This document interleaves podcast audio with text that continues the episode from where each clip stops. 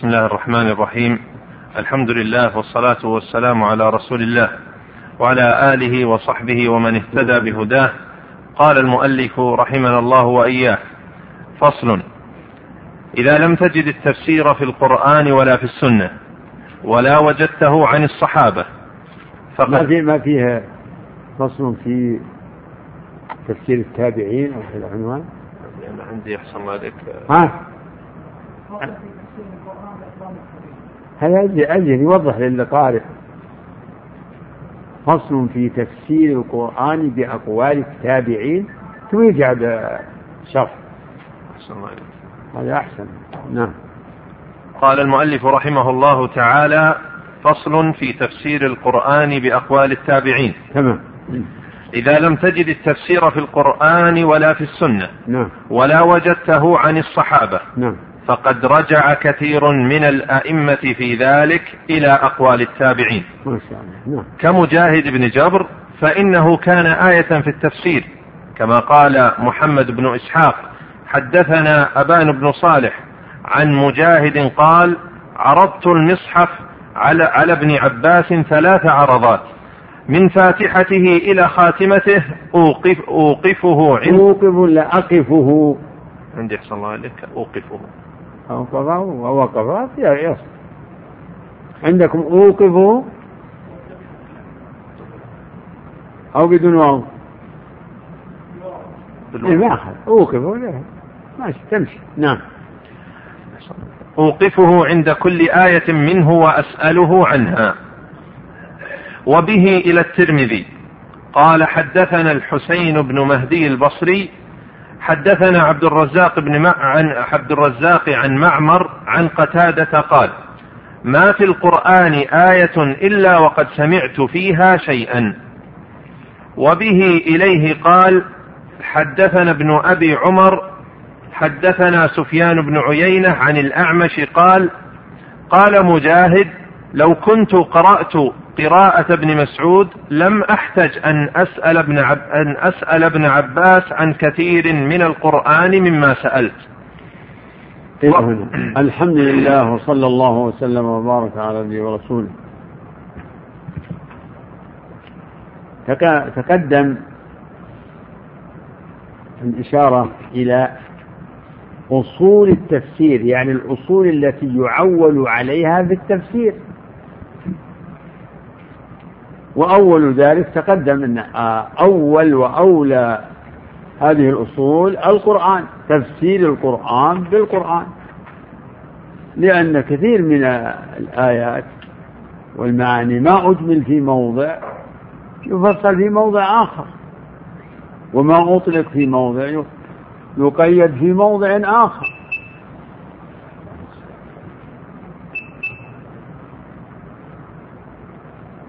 نعم. السلام ورحمة الله.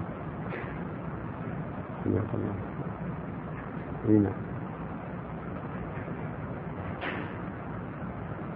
طيب بعد اتصل عليك. أنا عندي في درس.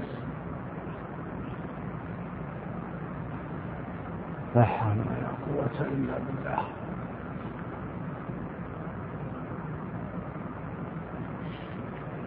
تفسير القرآن بالقرآن وتقدم إن يعني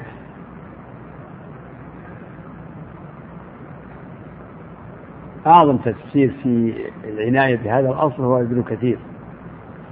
ابن كثير له عناية بهذا يذكر الشواهد القرآنية. عندما يتعرض لتفسير آية وكذلك شيخنا الشيخ محمد الأمين أسس كتابه على هذا أضواء البيان في تفسير القرآن بالقرآن. وثاني الأصول تفسير القرآن بالسنة وتقدم أن الصحابة كانوا لا يتجاوزون عشر آيات حتى يتعلموا معانيهن والعمل بهن والثالث تفسير الصحابة. أول عليه لأنهم أعلم بكتاب الله وهم الذين شهدوا التنزيل وحضروا أسباب النزول وهم أعلم بالقرآن.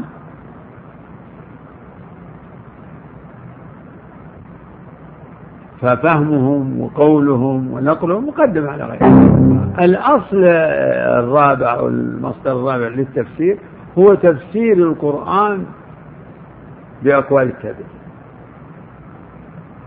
ويقول شيخ الإسلام إذا لم يعني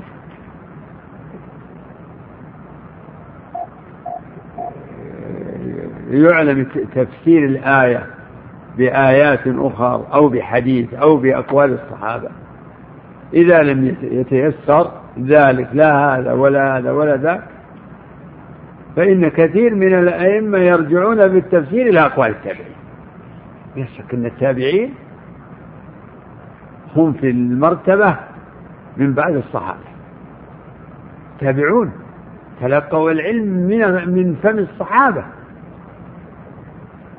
لا شك أنهم أفهم للقرآن وأعلم بمعاني القرآن ممن بعدها سيما أنهم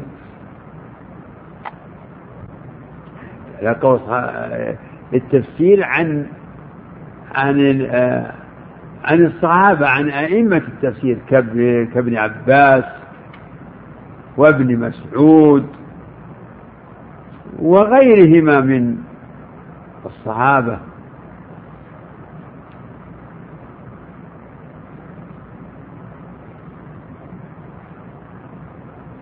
والتابعون أشهرهم في ذلك مجاهد بن جبر سعيد بن جبير من أصحاب ابن عباس.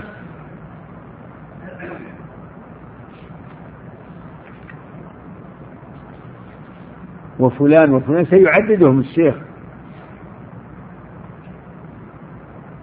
الضحاك بن مزاحم وكذلك قتادة بن دعامة.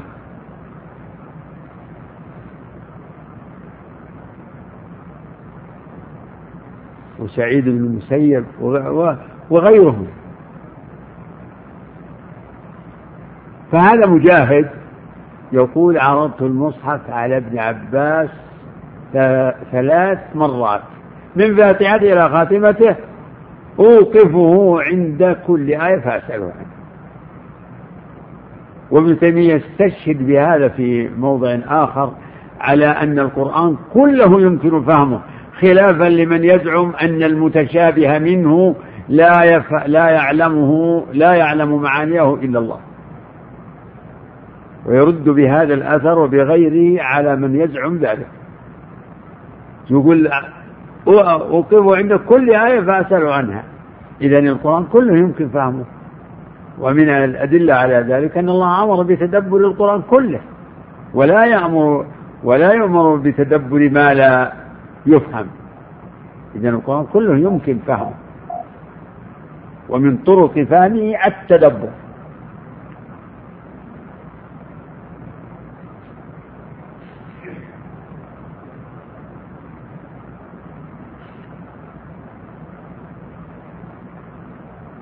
وكذلك قوله قتادة. إنه ما من آية إلا وقد علم فيها يعني من تفسيرها فهو قتادة. مرجع في التفسير كذلك أئمة التفسير تابعين.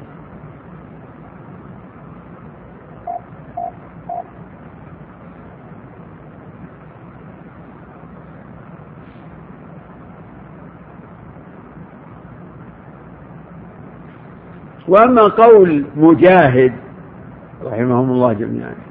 قول مجاهد إنه يقول لو قرأت على قراءة عبد الله بن مسعود لما سألت ابن عباس عن كثير من الآيات هذا يعني ماذا؟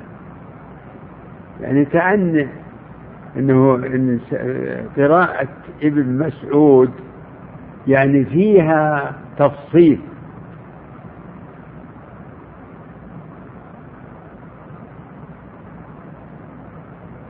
يحصل به تفسير الآيات ويغني عن السؤال. لو قرأت على قراءة ابن مسعود لما سألت عن كثير من لما سألت ابن عباس عن كثير من الآيات. وهذا يجب أن يحمل على أنه لا يريد إن هذا الذي قال إنه قرآن بل هي قراءة تفسيرية. يعني ليس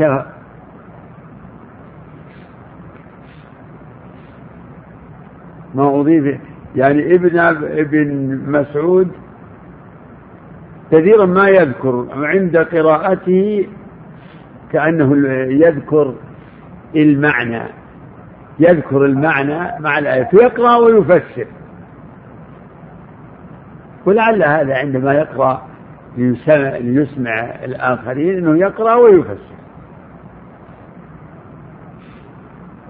ومن ذلك قوله سبحانه وتعالى في كفارة اليمين فمن لم يجد فصيام ثلاثة أيام. قيل إنه إن ابن مسعود كان يقرأ في صيام ثلاثة أيام متتابعة. وهذه من النوع الذي يقال إنها قراءة شاذة. و وقال بعضهم إن هذه تفسير ينتفع بهذه القراءة أو بهذه الكلمة ينتفع بها في تفسير الآية فيؤخذ بها حكما لا تلاوة فنقول مثلا إنه يجب في صيام الكفارة كفارة اليمين ثلاثة الأيام أن تكون متتابعة. فصيام ثلاثة أيام متتابعة.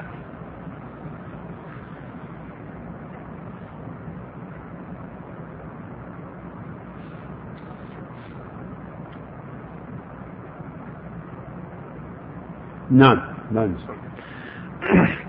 وقال ابن جرير حدثنا أبو كريب قال حدثنا طلق بن غنام عن عثمان المكي عن ابن أبي مليكة قال رأيت مجاهدا سأل ابن عباس عن تفسير القرآن ومعه ألواحه. قال فيقول له ابن عباس اكتب حتى اكتب حتى سأله عن التفسير كله. ولهذا هذا شاهد لما تقدم شاهد للأثر الأول رواه ابن إسحاق. نعم. ولهذا كان سفيان الثوري يقول إذا جاءك التفسير عن مجاهد فحسبك به. وكسعيد بن جبير وعكرمة مولى مولى ابن عباس وعطاء بن أبي رباح والحسن البصري ومسروق بن الأجدع ومسروق بن الأجدع وسعيد بن المسيب وأبي العالية والربيع بن أنس وقتادة والضحاك بن مزاحم وغيرهم من التابعين وتابعيهم ومن بعدهم. هذه نماذج من من مفسري التابعين من الذين يروى عنهم التفسير. تقدمت الإشارة إلى أنهم آه، يعني في باب الاختلاف. وأنهم قد تختلف عباراتهم. يكون هذا من اختلاف التنوع. فكل يعبر عن معنى الآية إما ببعض ما تدل عليه ببعض الأفراد أو يعبر عنه بعبارة تختلف عن عبارة الآخر والمعنى واحد.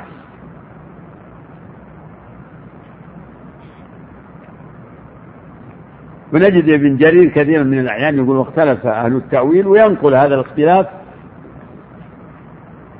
وهما مرده إلى يعني معنى واحد جامع. ثم يختار ابن جرير أن الصواب في هذا حمل الآية على كل ذلك على كل ما ما روي من من أقوال المفسرين. نعم. فتذكر أقوالهم في الآية. نعم. فيقع في عباراتهم تباين في الألفاظ يحسبها من لا علم عنده اختلافا. هذا نفسه اللي تقدم. نعم. فيحكي في أول الرسالة. نعم. فيحكيها أقوالا وليست كذلك. وليس كذلك. يحكيها أقوال. هذا ابن جرير ما شأن هذا. يحكيها أقوال. لكنه في النهاية يرجع أن الآية عامة. تعمها. تعم هذه الأقوال. نعم. فإن منهم من يعبر عن الشيء بلازمه أو نظيره ومنهم من ينص على الشيء بعينه والكل بمعنى واحد في كثير من الأماكن. نعم. فليتفطن اللبيب لذلك والله الهادي. هذا المعنى تقدم. في أول الرسالة في موضوع اختلاف التنوع. نعم. وقال شعبة بن الحجاج وغيره. وغيره. وقال شعبة بن الحجاج وغيره أقوال التابعين في الفروع ليست حجة. فكيف تكون حجة في التفسير؟ يعني أنها لا تكون حجة على غيرهم ممن خالفهم وهذا صحيح. أما إذا أجمعوا على الشيء فلا يرتاب في كونه حجة. فإن اختلفوا فلا يكون قول بعضهم حجة فلا يكون قول بعضهم حجة على بعض ولا على من بعدهم. ويرجع في ذلك إلى لغة القرآن أو السنة أو عموم لغة العرب أو أقوال الصحابة في ذلك. هكذا. الصحابة حتى هذا المعنى نقوله في اختلاف الصحابة. إذا اختلف الصحابة لا يكون قول بعضهم حجة على بعض بل يرد ترد أقوالهم إلى الكتاب والسنة فإن تنازعتم في شيء فردوه إلى الله والرسول. وهكذا التابعون أقوالهم ليست حجة على من خالفهم وليست حجة بعضهم وليس قول بعضهم حجة على بعض لأن الكل يعني مجتهد والحكم هو الكتاب والسنة فإذا اختلف الصحابة أو اختلف التابعون أو اختلف من بعدهم وجب الرد إلى كتاب الله وسنة رسوله عملا بالآية الكريمة فإن تنازعتم في شيء فردوه إلى الله والرسول. وما اختلفتم فيه من شيء فحكمه إلى الله. وهكذا أقوالهم في التفسير نقول فيها مثل ذلك. إذا خالفهم غيرهم لم تكن أقوالهم حجة على غيرهم بل الحجة في الدليل. فإذا أجمعوا فلا عدول عما أجمعوا عليه. نعم. فأما تفسير القرآن بمجرد الرأي فحرام. حدثنا مؤمل حدثنا سفيان حدثنا عبد الأعلى عن سعيد بن جبير عن ابن عباس قال قال رسول الله صلى الله عليه وسلم من قال في القرآن بغير علم فليتبوأ مقعده من النار. حدثنا وكيع حدثنا سفيان عن عبد الأعلى الثعلبي عن سعيد بن جبير عن ابن عباس قال قال رسول الله صلى الله عليه وسلم من قال في القرآن بغير علم فليتبوأ مقعده من النار. وبه إلى الترمذي قال حدثنا عبد بن حميد حدثني حسان بن هلال قال حدثنا سهيل أخو حزم القطعي قال قطعي كذا؟ ما هي مشغولة إيش عن أبي حزم؟ عن عن حدثنا سهيل أخو حزم القطعي أو القطعي اخوه كذا؟ نعم. عندكم إيش؟ إيش؟ أخو حزم. حزام. القطعي عندكم؟ ها؟ القطعي القطعي. قطعي. كان أقرب حزام نعم. قال حدثنا سهيل أخو حزام القطعي قال حدثنا أبو عمران الجوني عن جندب قال قال رسول الله صلى الله عليه وسلم من قال في القرآن برأيه فأصاب فقد أخطأ. قال الترمذي هذا حديث غريب وقد تكلم بعض أهل الحديث في سهيل بن ابن أبي حزم. نعم ابن أبي. ابن أبي حزم. حزم. عندكم حزام. الثاني.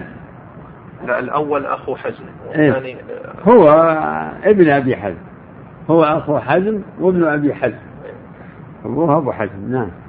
بعدين وهكذا روي عن بعض أهل العلم من أصحاب النبي صلى الله عليه وسلم وغيرهم أنهم شددوا في أن في أن يفسر شددوا في أن يفسر القرآن بغير علم. وأما الذي روي عن مجاهد لا. إله إلا الله. التفسير بالرأي.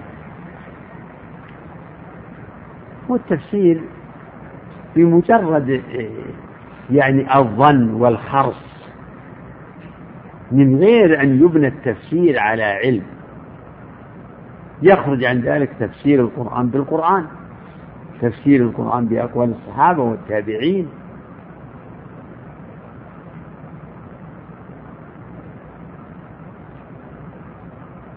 بل مجرد الرأي.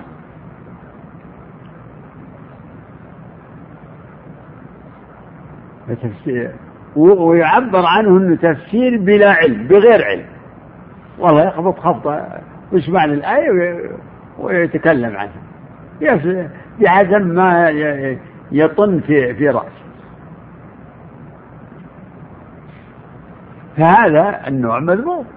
لأنه من من القول على الله بغير علم.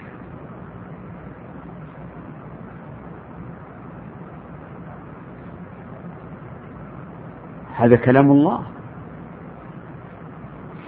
لا يجوز أن تقول إن إن معنى كذا إذا قلت معنى كذا فأنت تقول إن الله أراد بهذا الكلام هذا المعنى. أراد. وهذا أمر عظيم الله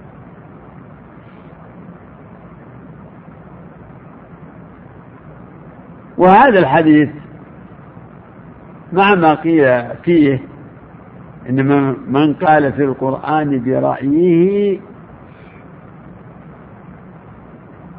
فأصاب فقد أخطأ. إيه؟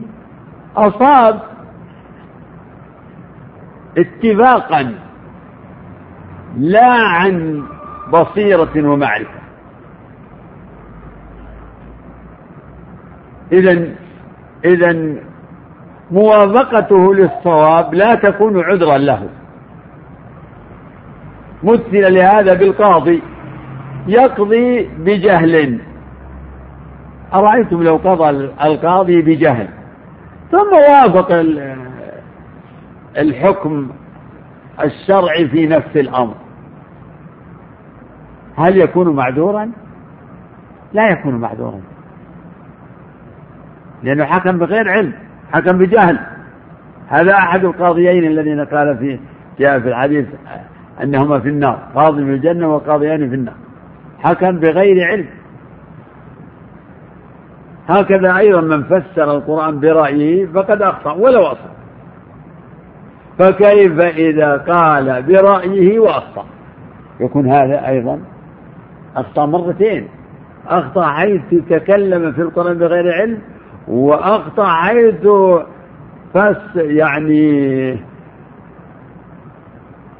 حيث أخطأ المعنى أيضا لم يوفق له.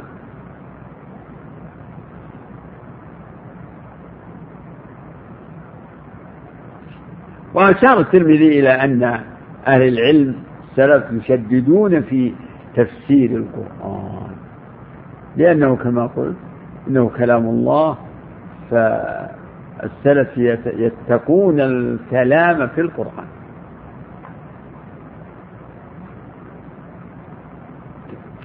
إلا على بصيرة ومعرفة. يعني تفسير مبني على الأصول إما من من تفسير القرآن بالقرآن أو بالسنة أو بأقوال الصحابة أو بالتابعين أو بمقتضى اللغة العربية. إذا كان الإنسان فاهم دلالات اللغة ودلالات السياق ومقاصد الشرع لها, لها اعتبار.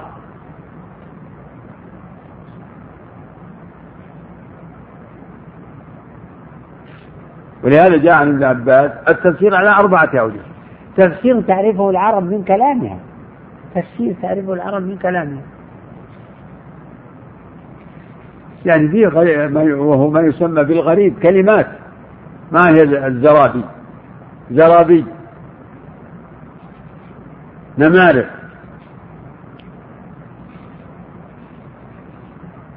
السرر موضونة هذه كلمات القرآن نزل بلسان عربي هذا ليس من التفسير بالرأي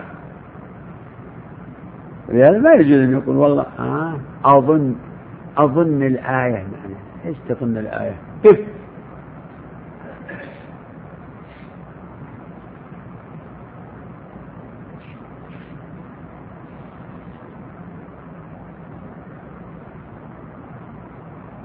ولهذا في يقع كثير من الطلاب في الاختبارات يسألون عن تفسير درسوا تفسير. فهو ما حفظ يروح يخبط. هذا غلط كبير. يخبط.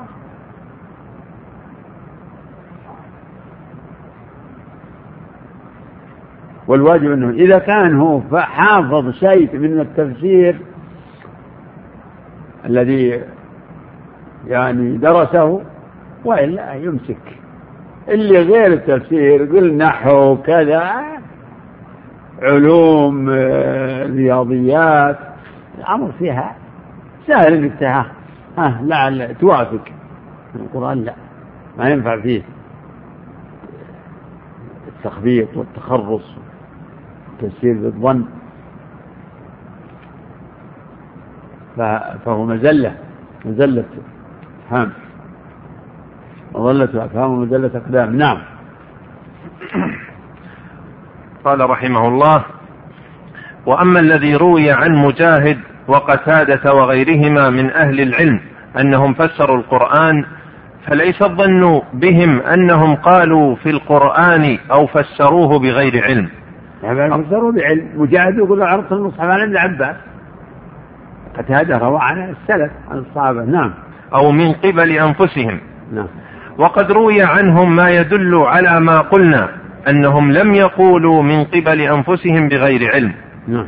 فمن فمن قال في القرآن برأيه فقد تكلف ما لا علم له به. نعم. وسلك غير ما أمر به. فلو أنه أصاب المعنى في نفس الأمر لكان قد أخطأ. نعم. لأنه لم يأتي الأمر من باب لأنه لم يأتي الأمر من بابه. كمن حكم بين الناس على جهل فهو في النار وإن وافق حكمه الصواب في نفس الأمر نعم. لكن يكون أخف جرما ممن أخطأ والله أعلم تمام واضح نعم. وهكذا سمى الله تعالى القذفة كاذبين فقال فإذ لم يأتوا إذا القذفة عندكم ها أه؟ نعم فقال فإذ لم يأتوا بالشهداء فأولئك عند الله هم الكاذبون. فالقاذف كاذب ولو كان قد قذف من زنى في نفس الأمر لأنه أخبر بما لا يحل له الإخبار به وتكلف ما لا علم له به والله أعلم. هذا مثال لتكلم الإنسان بما لا يحل له التكلم فيه. القاذف شهد انسان رأى إنسانا آخر يزني رآه بعينه. واحد بجهله يبلغ قال رأيت أنا فلان زنى بفلان بفلانة. إيه. ماذا يطلب منه؟ يطلب منه هات أربعة شهود على ما تقول. الآن هو رمى فلان بالزنا. رماه بالزنا. فمطلوب منه أربعة شهود. والذين يرمون المحصنات ثم لم يأتوا بأربعة شهاد شهداء فاجلدوهم ثمانين جلدة. ولا تقبلوا لهم شهادة أبدا. أولئك هم الفاسقون. إذا لم يأتوا بالشهداء فما الحكم؟ عليهم الحد حد. القذف قال البينة قال الرسول عليه الصلاة والسلام للذي قذف امرأته الحد البينة وإلا فحد في ظهرك.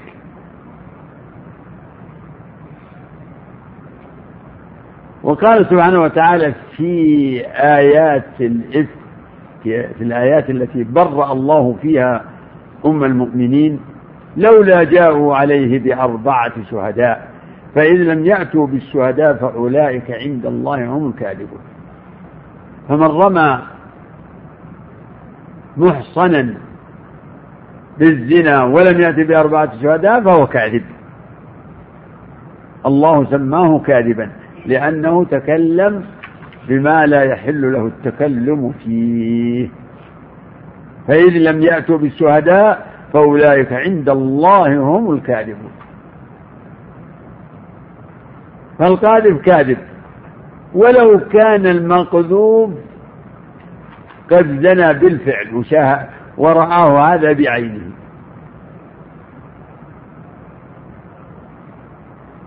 لكن ليس هو كمن شهد على غيره بالزنا كذبا وافتراء وليس له حقيقة في الواقع ونفس الأمر. هذا أشد وأشد. نعم بعد.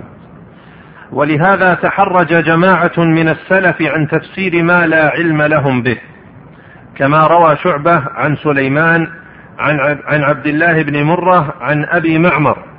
قال قال أبو بكر أبو بكر الصديق أي أرض تقل تقلني وأي سماء تضلني إذا قلت في كتاب الله ما لم أعلم.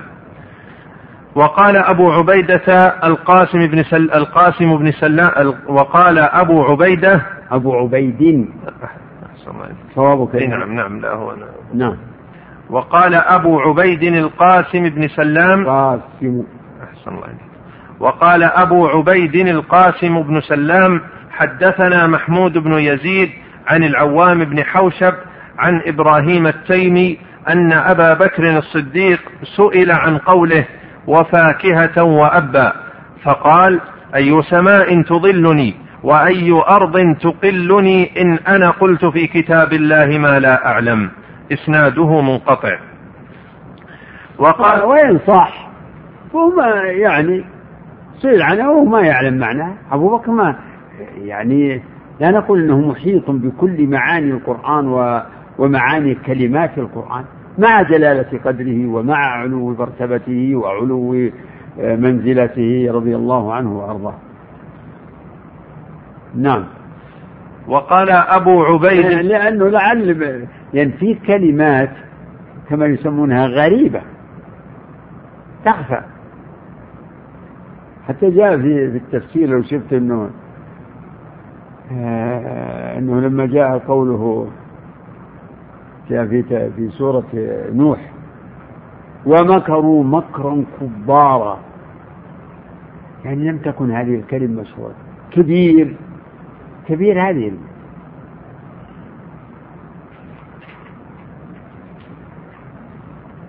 فأشكلت على بعض الصحابة فبينما هم في موقف من المواقف سمعوا رجلا يقول أتقول كذا أتقول لي كذا وكذا وأنا رجل كبار.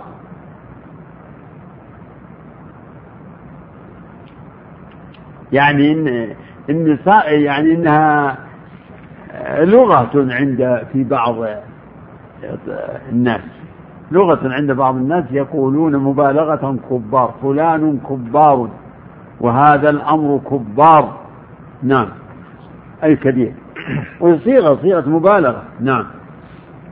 وقال أبو عبيد أيضا حدثنا يزيد يزيد عن حميد.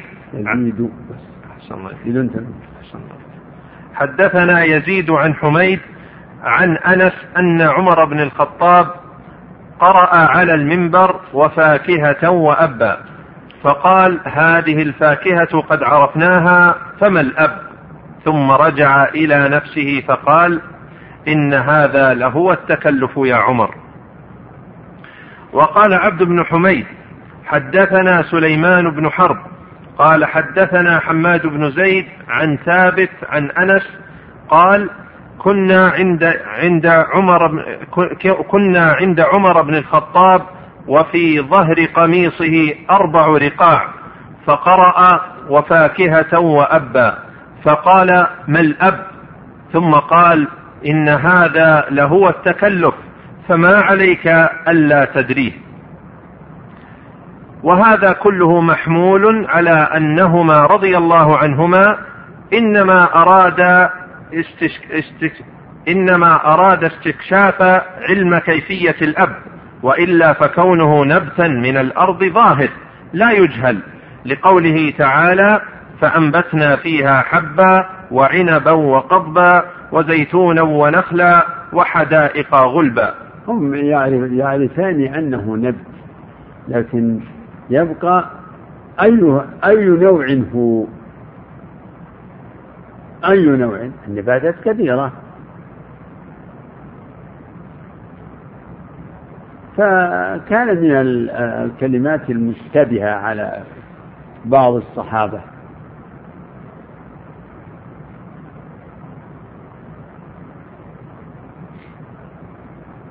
وليست من الكلمات المشهورة عند العرب مثل ما قلت لكم في كبار.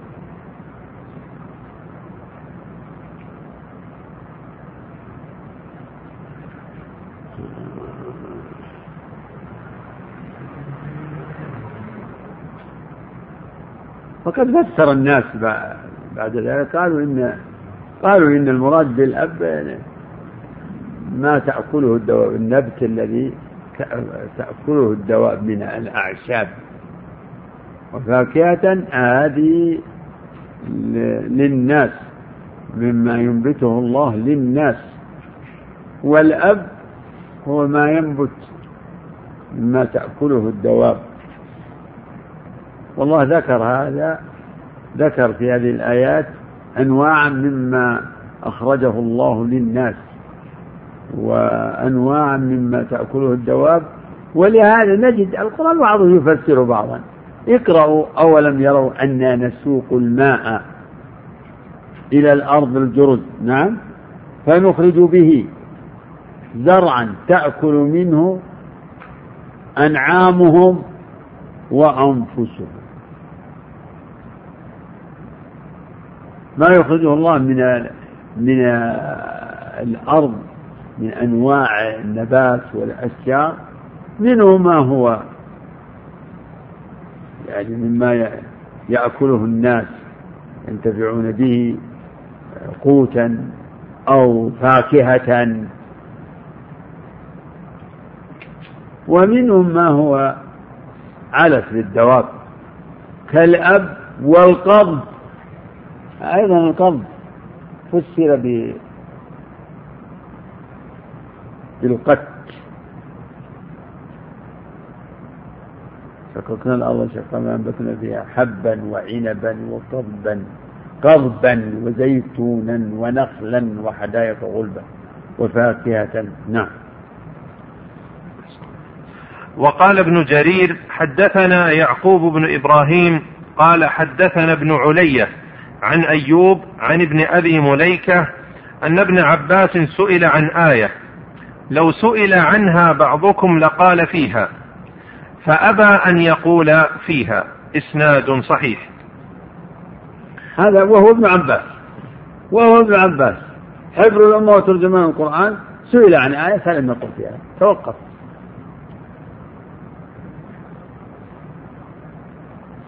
نعم.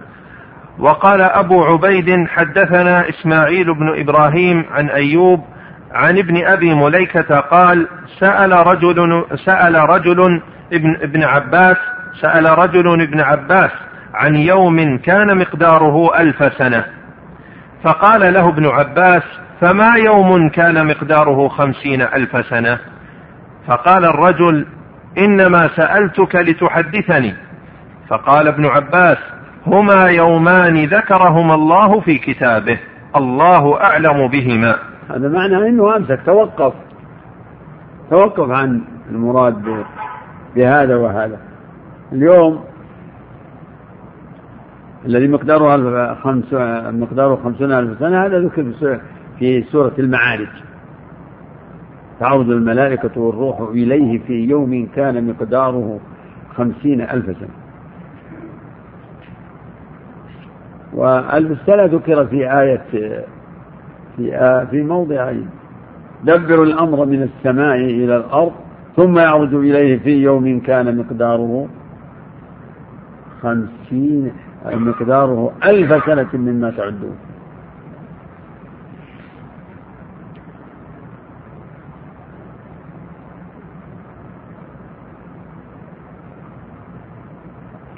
فابن عباس سأله السائل عن آية السجدة ما اليوم الذي مقداره ألف سنة؟ فقال أيضا وآية أخرى التي فيها ذكر يوم مقداره خمسون ألف سنة.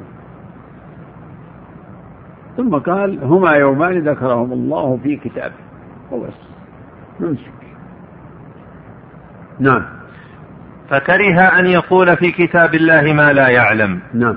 وقال ابن جرير حدثني يعقوب يعني ابن إبراهيم. حدثنا ابن حدثنا ابن علية عن مهدي بن ميمون عن الوليد بن مسلم قال جاء طلق بن حبيب إلى جندب بن عبد الله فسأله عن آية من القرآن فقال أحرج عليك إن كنت مسلما لما قمت من لما قمت عني أو قال أن تجالسني. وقال مالك عن يحيى بن سعيد عن سعيد بن المسيب أنه كان إذا سئل عن تفسير آية من القرآن قال إنا لا نقول في القرآن شيئا. وقال الليث عن يحيى بن سعيد عن سعيد بن المسيب أنه كان لا يتكلم إلا في المعلوم من القرآن. وقال شعبة عن عمرو بن مرة قال معروف أنه يعني لا يتسرع ولا يحرص ويتحفظ ويخاف. نعم هذا اللي يجب أن يحمل عليه. نعم. قال سئل قال سأل رجل سعيد بن المسيب عن آية من القرآن فقال لا تسألني عن القرآن وسل من يزعم أنه لا يخفى عليه شيء منه يعني عكرمة. الله. عكرمة مولى بن عباس نعم. وقال ابن شوذب حدثني زيد بن أبي يزيد قال كنا نسأل سعيد بن المسيب عن الح... سعيد بن المسيب عن الحلال والحرام وكان أعلم الناس. فإذا سألناه عن تفسير آية من القرآن سكت كأن لم يسمع. وق... وقال ابن جرير على كل حال اجتهادات وإلا كما تقدم لكم أن الصحابة تلقوا التفسير وأن كما في أثر الأثر عن عن أبي سلمة بن عبد الرحمن وأنه قال كان الذين يقرؤوننا القرآن عبد الله بن مسعود وعثمان بن عفان يذكرون أنهم كانوا لا يتجا أنهم إذا تعلموا عشر آيات من القرآن لا يتجاوزونهن حتى يتعلموا معانيهن والعمل بهن. نعم. وقال ابن جرير حدثني أحمد بن عبدة الضبي حدثنا حماد بن زيد حدثنا عبيد الله بن بن عمر قال لقد أدركت فقهاء المدينة وإنهم ليعظمون القول في التفسير منهم سالم بن عبد الله والقاسم والقاسم بن محمد وسعيد بن المسيب ونافع وقال أبو عبيد حدثنا عبد الله بن صالح عن الليث عن هشام بن عروة قال ما سمعت أبي تأول آية من كتاب الله قط. وقال أيوب وابن عون وهشام الدستوائي عن محمد بن سيرين قال سألت, سألت عبيدة السلماني عن آية من القرآن فقال ذهب الذين كانوا يعلمون فيما يعلمون فيما أنزل من القرآن فاتق الله وعليك بالسداد. يعني تثبت تثبت في القول بالقرآن. نعم. اللهم المستعان اللهم المستعان فهم في كتابك. نعم. وقال أبو عبيد حدثنا معاذ عن ابن عون عن عبيد الله بن مسلم بن يسار عن أبيه قال إذا حدثت إذا حدثت عن الله فقف حتى تنظر ما قبله وما بعده. حدثنا هشيم عن مغيرة عن عن, إبرا عن إبراهيم قال كان أصحابنا يتقون التفسير ويهابونه وقال شعبة عن عبد الله بن أبي السفر قال قال الشعبي والله ما من آية إلا وقد سألت عنها ولكنها الرواية عن الله. وقال أبو عبيد حدثنا هشيم أنبأنا عمر بن أبي زائدة عن الشعبي عن مسروق قال اتقوا التفسير فإنما هو الرواية عن الله. فهذه الآثار الصحيحة وما, أش وما, شاكلها عن أئمة السلف محمولة على تحرجهم عن الكلام في التفسير بما لا علم لهم به. فأما من تكلم بما يعلم من ذلك لغة وشرعا فلا حرج عليه. ولها وما أنزل القرآن إلا ليفهم ويعلم ويتدبر ويتفقه ويعقل. نعم.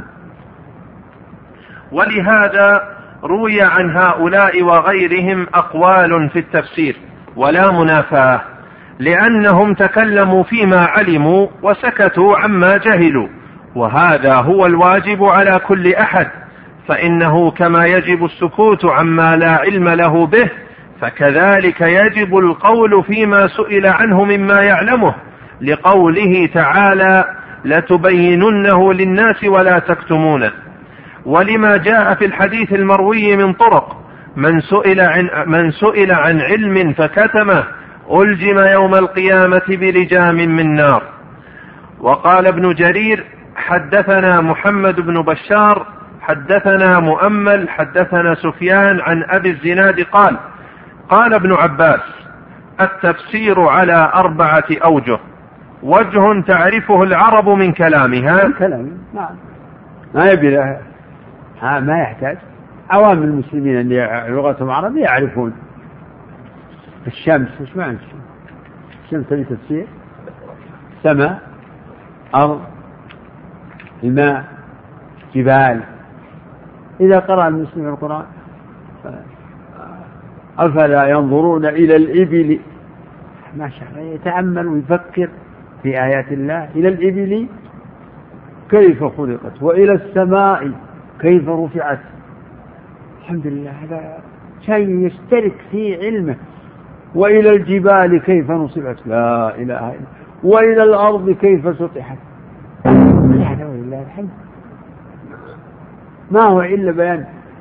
يعني عندما يريد المفسر يقول إلى الإبل وكيف هذه الخلقة العظيمة جعلها الله بهذا الشكل لها أعناق طويلة ولها أسلمة وقد سخرها الله للعباد هذا تفسير وتفسير بمعنى الإبل.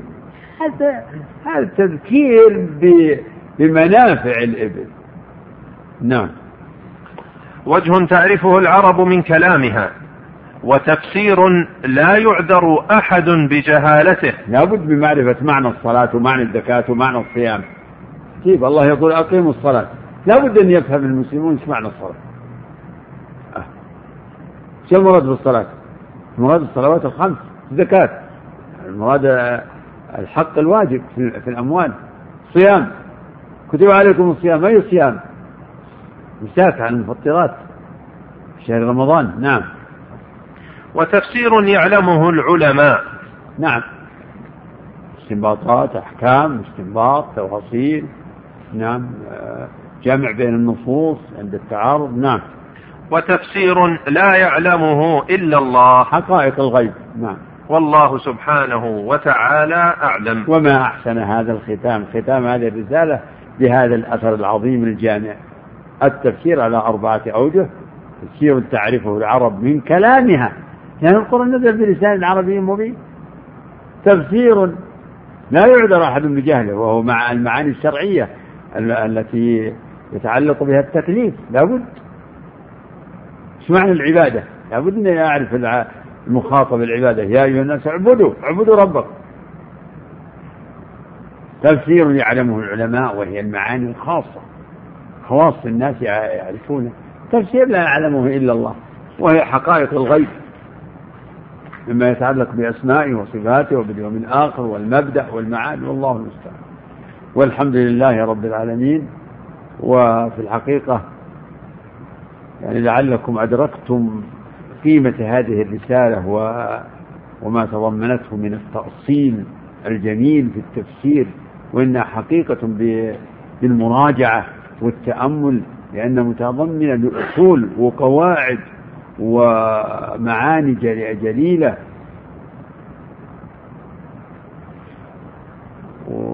وليس هذا بغريب فكاتبها إمام إمام هدى إمام في كل العلوم الشرعية تفسيرا حديثا وفقها وعقيدة وما يتبع ذلك. نعم. والله أعلم. وصلى الله على نبينا محمد. نعم. أحسن الله إليك. هذا سائل يقول هل إذا فسرت آية من القرآن قبل أن أقرأ في التفسير لأجل أن أختبر نفسي هل عندي ملكة في التفسير؟ هل يجوز ذلك؟ لا ما يجوز تفسرها وأنت لا تدري. لكن لكن عندك أصول للتفسير مع معلومة يعني كعلم لغة كعلم كذا أما أنك تفسرها تخرصا الله أعلم. لا. يمكن يمكن تتدبر في في فهمك ثم تراجع التفسير. لكن تتكلم بهذا وتدعي إن هذا تفسير الآية. ويمكن يعني لو أن الإنسان ما جزم وقال لعلها كذا لعل المراد يمكن يكون هذا أهون لكن جزما والذي ينبغي الإمساك. نعم. وهذا أيضا يقول هل يجوز أن تقرأ آية من القرآن ثم يقوم مجموعة من الطلبة بتفسير هذه الآية كلا برأيه ثم يرجعون بعد ذلك؟ لا لا لا لا هذا كله هو. آه. هذا أكثر. يعني تمتع لا تراجع الآيات ويراجع التفسير ونتعلم التفسير من أصوله. نعم. هذا يقول أحسن الله إليكم ما سبب إهمال التفسير في الدروس العامة لأهل العلم والتركيز على الفقه والحديث؟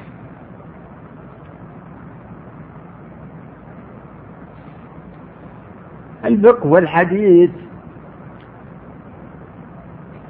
يرتبط بالقرآن يرتبط. ما في انفصال بين القرآن والحديث ولا بين الفقه والحديث ولا بين الفقه الفقه يدرس ويستدل له بالآيات والأحاديث. لكن درس تفسير يعني آه يعني باسم بهذا العنوان بحيث قراءة آيات ثم ذكر ما ما قاله المفسرون هذا صحيح إنه ما هو كثير في في آه، دروس المشايخ. ولعلكم تعلمون آه، إن في مجلسنا هذا في درس الصباح إن نقرأ ثلاثة كتب في التفسير بل أكثر من ذلك.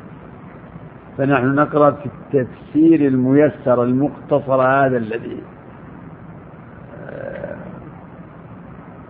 صدر عن هيئة علمية لإشراف الشيخ الدكتور عبد الله بن تركي.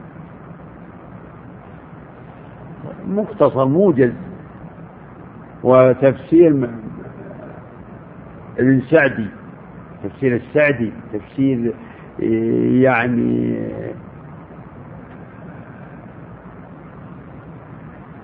من من أفضل كتب التفسير.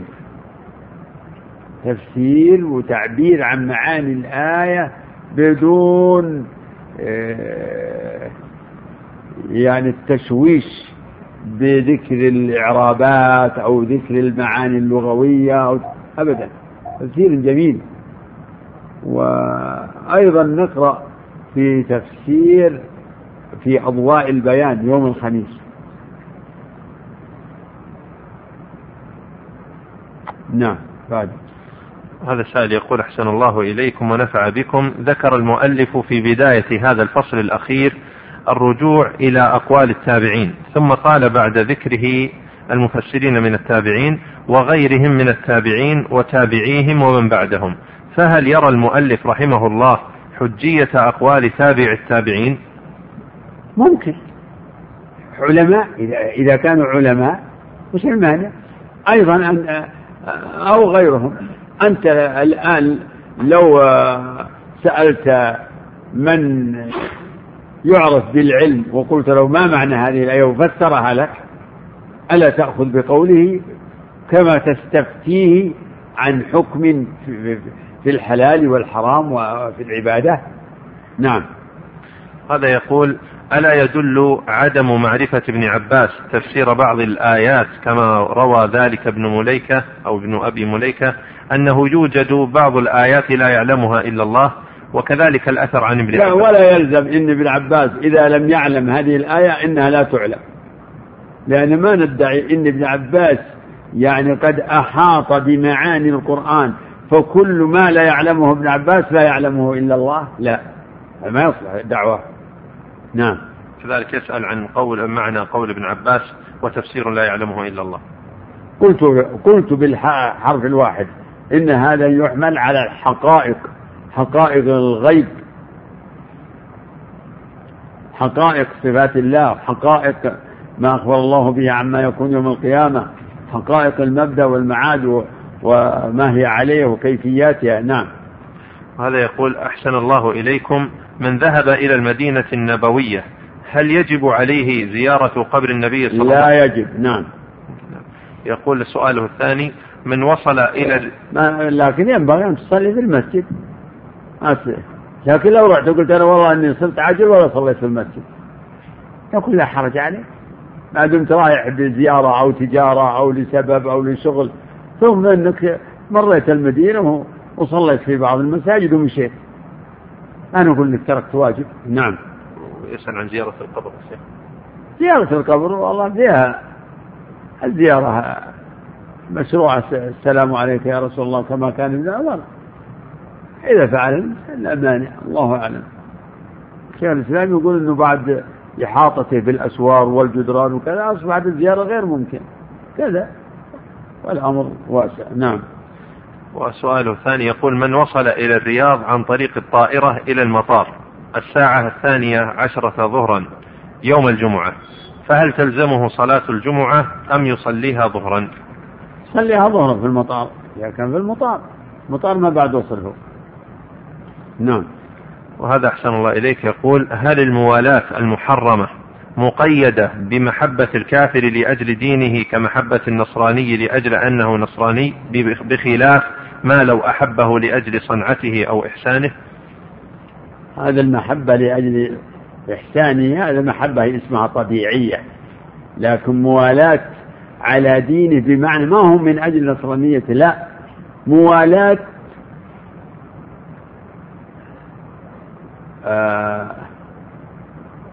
يعني موالاة يعني من غير بغض له لكفره. ما هو لازم إنك تحبه لكن لا تبغضه. لو قال قائل أنا لا أحبه ولا أبغضه نقول لا. ولا أبغضه لابد من بغضه لكفره.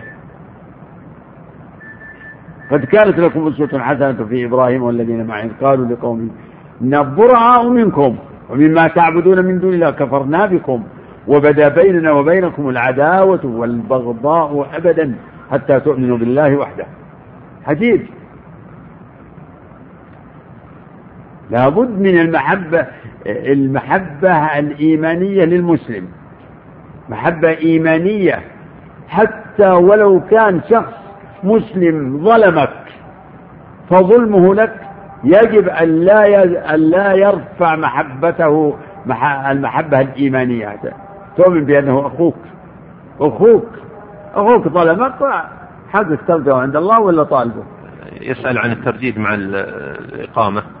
والله هذه فيها قولا للناس. كثير من العلم يرى الترديد لكن ذكر بعض المحدثين أن الرواية التي فيها الترديد أو الإجابة مع المقيم إنما ما صحت. بعضهم يستدل على هذا بأن الأذان يشمل هذا وذاك. وعندي أنا فيها تردد وتوقف. نعم. هذا يقول دفع إلينا رجل مبلغا من المال وطلب منا أن ندفعه في وقف. وعندنا حلقة في المسجد فهل إذا وضعنا المبلغ في الحلقة هل يدخل في الوقف؟ لا ما هو لازم لازم تتشاوروا معه في الوقف الوقف الوقف عند الناس إنه شيء ثابت عقار ولا شيء إيش الحلقة؟ الحلقة يعني مبالغ تصرف تستهلك نعم هذا يقول من طلق امرأته من غير ما بأس وله منها أولاد فهل يأثم بذلك؟ يقول أهل العلم أنه مكروه. نعم.